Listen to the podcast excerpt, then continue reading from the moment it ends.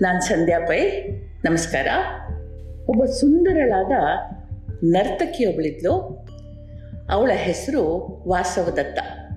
ಅವಳು ಎಂತಹ ಸುಂದರಿ ಅಂತಂದರೆ, ಅವಳ ಒಂದು ದರ್ಶನಕ್ಕೆ, ಒಂದು ಬಾರಿ ಅವಳನ್ನು ನೋಡಲಿಕ್ಕೆ ಜನರು ಹುಚ್ಚುಗಟ್ಟಿ ನಿಲ್ತಾ ಇದ್ರಂತೆ. ಅವಳ ರೂಪಕ್ಕೆ, ನೃತ್ಯಕ್ಕೆ ಮನಸೋಲದವರೇ ಇರಲಿಲ್ಲ ಅಂತೆ. ಅಂಥ ಸುಂದರಿ ಒಂದು ದಿನ ಅವಳ ಮನೆಯ ಉಪ್ಪರಿಗೆ ಮೇಲೆ ನಿಂತಿದ್ಲಂತೆ. ಆವಾಗ ಭಗವಾನ್ ಬುದ್ಧ ತನ್ನ ಶಿಷ್ಯರೊಂದಿಗೆ ಆ ದಾರಿಯಾಗಿ ನಡ್ಕೊಂಡು ಹೋಗ್ತಾ ಇರೋದು ಅವಳ ಕಣ್ಣಿಗೆ ಬಿತ್ತು. ಹಾಗೆ ನೋಡ್ತಾ ಇರುವಾಗ ಬುದ್ಧನ ಹಿಂದೆ ನೀಳ ದೇಹದ ಹೊಳೆಯುವ ಮುಖದ ಸುಂದರಾಂಗನೊಬ್ಬ ನಡ್ಕೊಂಡು ಹೋಗ್ತಾ ಇದ್ದ. ತಕ್ಷಣ ಅವಳ ಮನಸ್ಸು ಅವನಲ್ಲಿ ಅನುರಕ್ತವಾಯ್ತಂತೆ. ಲವ್ ಎಟ್ ಫಸ್ಟ್ ಸೈಟ್ ಅಂತ ಹೇಳ್ತೀವಲ್ಲ?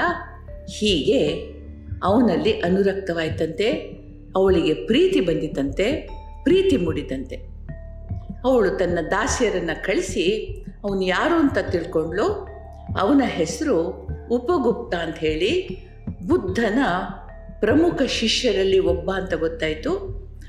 ಅವನೀಗ ಸನ್ಯಾಸವನ್ನು ತಗೊಳ್ಳಿಕ್ಕೆ ಹೋಗ್ತಾ ಇದ್ದಾನೆ ಅಂತ ಹೇಳಿ ಗೊತ್ತಾಯಿತು. ಇವಳ ಹೃದಯ ಬಿರಿದು ಹೋಯಿತು. ಅಯ್ಯೋ ಇಂಥ ಸುಂದರಾಂಗ ಸನ್ಯಾಸ ತಗೊಳ್ಳೋದು ಅಂದ್ರೇನು ಇವನು ತನಗೆ ಬೇಕು ಅಂತ ಹೇಳಿ ತನ್ನ ದಾಸಿಯೊಂದಿಗೆ ಒಂದು ಗುಪ್ತ ಸಂದೇಶವನ್ನು ಕಳಿಸಿದ್ಲಂತೆ. ದಾಸಿ ಹೋಗಿ ಉಪಗುಪ್ತನಿಗೆ ಹೇಳಿದ್ಲು ವಾಸವದತ್ತೆ ಈ ದೇಶದ ಅಪರೂಪ ಸುಂದರಿ ನಿನಗಾಗಿ ಕಾಯ್ತಾ ಇದ್ದಾಳೆ. ನಿನ್ನಲ್ಲಿ ಅವಳಿಗೆ ಅನುರಕ್ತಿ ಮೂಡಿದೆ. ದಯವಿಟ್ಟು ಬಾ. ಅವಳು ಸರ್ವಸ್ವವನ್ನು ತ್ಯಜಿಸಿ ನಿನ್ನೊಂದಿಗೆ ಬರಲಿಕ್ಕೆ ತಯಾರಿದ್ದಾಳೆ ಅಂತ ಹೇಳಿ ಸಂದೇಶ ಕಳಿಸಿದ. ಅವನು ಕೇಳಿ ದಾಸಿಗೆ ಹೇಳಿದ, ಹೋಗಿ ನಿನ್ನ ಒಡತಿಗೆ ಹೇಳು. ಅವಳನ್ನು ಭೇಟಿಯಾಗುವ ಸಮಯ ಇನ್ನೂ ಬರಲಿಲ್ಲ. ಅದು ಬಂದಾಗ ನಾನಾಗಿಯೇ ಬರ್ತೀನಿ ಅಂತ ಹೇಳು ಅಂತ ಅಂದ. ಅವಳಿಗೆ ಆಶ್ಚರ್ಯ. ಇಲ್ಲಿಯ ತನಕ ತನ್ನ ಒಂದು ಕಣ್ ಸನ್ನೆಗೆ ಕಾದು ಕೂತವರಿದ್ರೆ ಹೊರತು ತಾನು ಬಾ ಅಂತ ಹೇಳುವಾಗ ಬರುವುದಿಲ್ಲ ಅಂತ ಹೇಳಿದವರು ಯಾರೂ ಇರಲೇ ಇರಲಿಲ್ಲ. ಕಡೆಗೆ ಇವಳು ಹೇಳಿ ಕಳಿಸಿದ್ಲು, ನನಗೆ ಉಪಗುಪ್ತನಿಂದ ಏನೂ ಬೇಡ. ಅವನು ಕನಿಷ್ಠ ನನ್ನೊಂದಿಗೆ ಇಲ್ಲಿರಲಿ ಅಷ್ಟು ಸಾಕು, ಅವನ ಪ್ರೀತಿ ಬೇಕು ಅಂದು. ಅದಕ್ಕೂ ಅದೇ ಉತ್ತರ ಮರಳಿ ಬಂತು. ವರ್ಷಗಳು ಕಳೆದು ಅವಳಿಗೆ ಉಪಗುಪ್ತನ ವ್ಯಾಮೋಹ ಕಡಿಮೆ ಆಗಲಿಲ್ಲ ಅವನ ಮೇಲಿನ ಆಕರ್ಷಣೆ, ಅನುರಕ್ತಿ ಕಡಿಮೆ ಆಗಲಿಲ್ಲ. ಆ ಕಾಲಕ್ಕೆ ಮಧುರೆಯಲ್ಲಿ ಇವಳನ್ನು ಕಾಣಲಿಕ್ಕೆ ಒಬ್ಬ ಬಲು ಶ್ರೀಮಂತ ಬಂದ. ಬಂದವಳಿಗೆ ಹೇಳ್ದ, ನೀನು ಈ ಕೆಲಸವನ್ನು ಬಿಟ್ಬಿಡು. ನಾನು ನಿನ್ನನ್ನು ಮದುವೆ ಆಗ್ತೀನಿ. ನನ್ನ ಪತ್ನಿಯಾಗಿರು ಅಂತ ಹೇಳ್ದ. ಇವಳು ಕೇಳಲಿಲ್ಲ. ಇವಳು ಹೇಳಿದ್ಲು, ನನ್ನ ಮನಸ್ಸು ಒಬ್ಬನಿಗೆ ಈಗಾಗಲೇ ಅರ್ಪಿತವಾಗಿದೆ. ಆದುದರಿಂದ ನಾನು ನಿನ್ನ ಪತ್ನಿ ಆಗಲಾರೆ ಅಂತ ಹೇಳಿದ.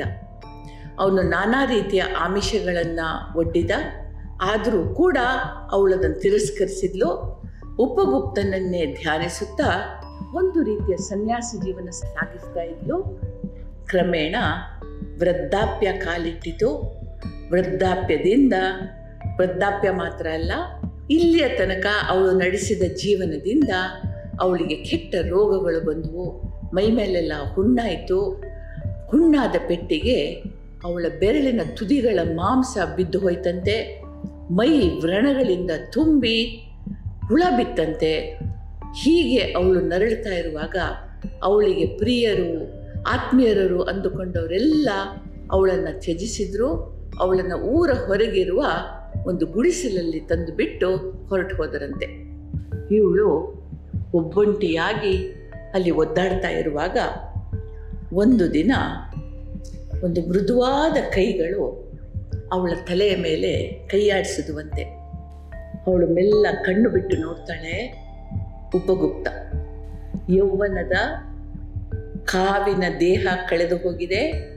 ಆದರೆ ಸನ್ಯಾಸದಿಂದ ಪರಿಪಕ್ವವಾದ ಮನಸ್ಸಿನ ತೇಜ ಮುಖದ ಮೇಲೆ ಹೊಳೆತಾ ಇರುವ ಉಪಗುಪ್ತ ಇವಳ ತಲೆಯನ್ನು ತನ್ನ ತೊಡೆಯ ಮೇಲೆ ಇರಿಸಿಕೊಂಡು ಕುಳಿತಿದ್ದಾನೆ. ಇವಳ ಕಣ್ಣಿಂದ ನೀರು ಹರಿತಂತೆ. ಅವಳು ಹೇಳಿದ್ಲು, ನನ್ನ ದೇಹವನ್ನು ಬೇಗ ಒಂದು ಬಟ್ಟೆಯಿಂದ ಮರೆ ಮಾಡು. ನನ್ನ ದೇಹ ಸುಂದರವಾಗಿದ್ದಾಗ, ಆಗ ತಾನೇ ಅರಳಿದ ಮಲ್ಲಿಗೆಯ ಹೂವಿನಂತೆ ಇದ್ದಾಗ, ನಾನು ನನ್ನನ್ನು ಸಮರ್ಪಿಸಿಕೊಳ್ತೀನಿ ಅಂತ ನೀನು ಹೇಳಿದಾಗ, ನೀನು ಬರಲಿಲ್ಲ.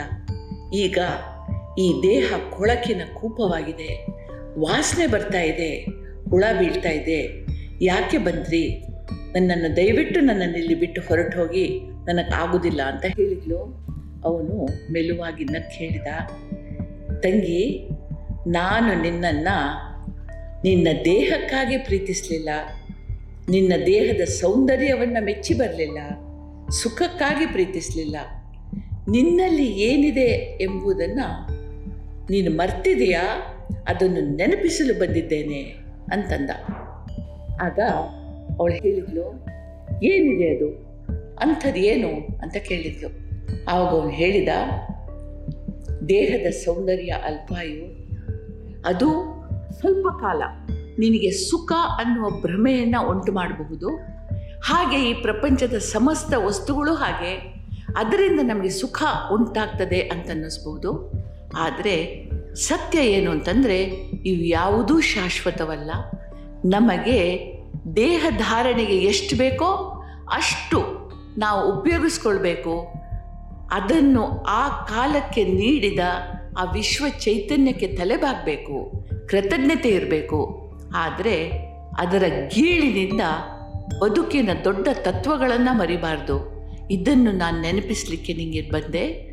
ಇದು ಈ ದೇಹದ ಅವಸ್ಥೆ ಇವತ್ತು ನಿನಗೆ ಗೊತ್ತಾಗಿದೆ. ಇನ್ನೂ ತಡ ಆಗಲಿಲ್ಲ. ಈ ಕ್ಷಣದಲ್ಲೂ ಕೂಡ ನೀನು ಈ ನಿರ್ವಾಣದ ಹಾದಿಯ ಬಗ್ಗೆ ಆಲೋಚನೆ ಮಾಡು. ನಿನಗೆ ಒಳ್ಳೆಯದಾಗ್ತದೆ ಅಂತ ಹೇಳಿ ಅವಳ ವ್ರಣಗಳನ್ನು ತೊಳೆದು ಅದಕ್ಕೆ ಔಷಧಿ ಹಾಕಿ ಪಟ್ಟಿ ಕಟ್ಟಿ ಅವಳ ಕೊನೆಯ ಉಸಿರಿರುವವರೆಗೂ ಅವಳ ಶುಶ್ರೂಷೆ ಮಾಡಿದಂತೆ ವಾಸವದತ್ತೆ ಈ ಮಾತುಗಳನ್ನು ಹೃದಯದ ಆಳಕ್ಕೆ ಇಳಿಸ್ಕೊಂಡ್ಲು ಅವಳ ಜೀವನ ಸಾರ್ಥಕವಾಯಿತು. ಅವಳ ವಿಕಾರವಾದ ಕೊಳಕು ದೇಹದಲ್ಲೂ ಕೂಡ ಹೊರಹೊಮ್ಮಿದ ನವ ಚೈತನ್ಯ ಹೊರಹೊಮ್ಮಿದ ಧನಾತ್ಮಕ ತರಂಗಗಳು ಸುತ್ತಮುತ್ತ ಆವರಿಸಿ ಪರಿಸರಕ್ಕೆ ಮುದ ಕೊಟ್ಟುವಂತೆ ಇದೊಂದು ಬಹಳ ಚಂದದ ಕತೆ. ಯಾವುದನ್ನು ಎಲ್ಲಿ ಇಡಬೇಕೋ ಅಲ್ಲೇ ಇಡಬೇಕು ಅಂತ ಹೇಳುವಂಥ ಒಂದು ಮಾರ್ಮಿಕ ಕತೆ. ನಿಮಗೆಲ್ಲರಿಗೂ ಮೆಚ್ಚುಗೆ ಆಗಿದೆ ಅಂತ ಹೇಳಿ ನಾನು ಭಾವಿಸ್ತೇನೆ. ಎಲ್ಲರಿಗೂ ಒಳ್ಳೆಯದಾಗಲಿ ನಮಸ್ಕಾರ. ಜೈ ಹಿಂದ್.